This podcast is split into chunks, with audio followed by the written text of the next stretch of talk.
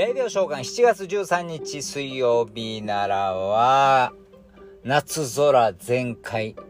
めっちゃ暑いですね。あなたの地域はどうでしょうか？えー、地域によっては今日が、えー、盆の迎え日、えー、7月13日ですけどもね。のところがあるみたいですね。野外で火を焚いて、え迎え火をする風習、先祖の、えー、少量を迎えるため家のありかを知らせることが目的で、え門口で大柄を燃やしたり、え玄関に提灯を下げて迎え火の代わりとするところがある。盆の初日である7月13または8月13の夕方に行う習わしなんですけどね。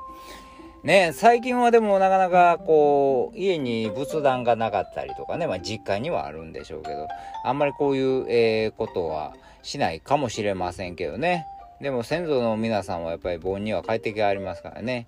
えー、そういうの、えー、実家じまいとかしだしたら、え、先祖の皆さんはどこに帰るんでしょうそれが帰るとこないやんとか思ったり するんですけどね。まあお墓にいやいや、お墓から帰ってきたのかな？どこからかな？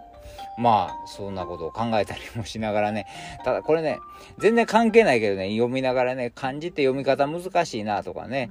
えー、今読みまして、少量、えー、これは、えー、精神の性に霊の霊でね、えー、霊魂とかの霊ですね。えー、これ少量、精霊とか読んでしまいまししまいそうになりますけどね。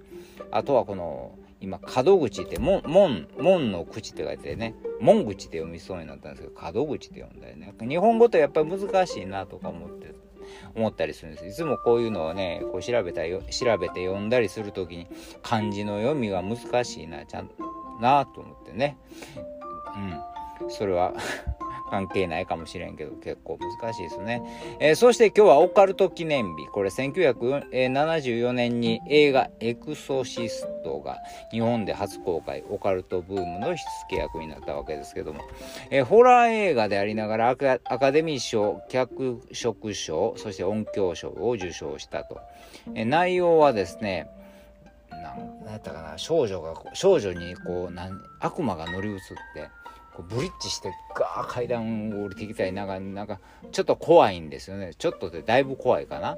で神父の人と戦うわけですけどもね。まあこれはまあ子供の頃ね。こ,、まあ、こういうのが出てきエクソシストからかな？オーメンだったりとか13日の金曜日とかいろんなもん出てきましたけどね。ホラー映画ね。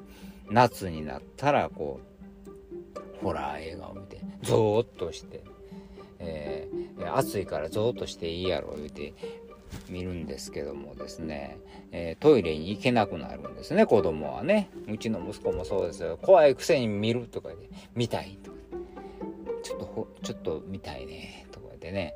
この間も「イット!」まあまあまあホラーって言ってもあれちょっとちゃうんかな。まあでも「イット!」見てましたよ。でも絶対誘うんですよ。アマゾンアマゾンで見るんですけどね。お父さん一緒に見ようよ。なんで一人で見ろよ。いや、やっぱちょっと一人で見るのはちょっとね、とか言うから、一緒に見てるでしょ。一緒に見てたらまた面白いのがね、絶対怖いシーンがやってきますよね、必ずね。あ、大体わかりますね。やばいなとか。だんだん顔がこう横向いていくんです。そらそうですよね。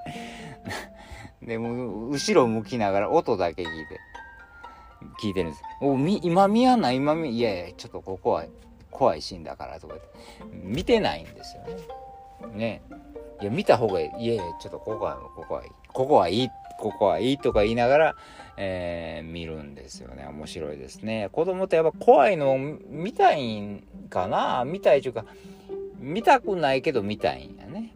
うん、不思議なというか、まあ、そうやったなとか思いながらね、なんか怖いもの見たい、知りたい、怖いけど見たくないけど見たい。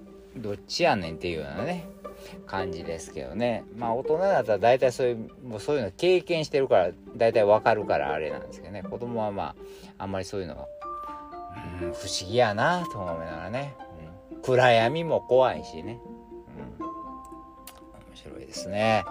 えーそんなことを言いながら、だんだん大人になっていくんやろうなと思った夏の、えー、一日でした。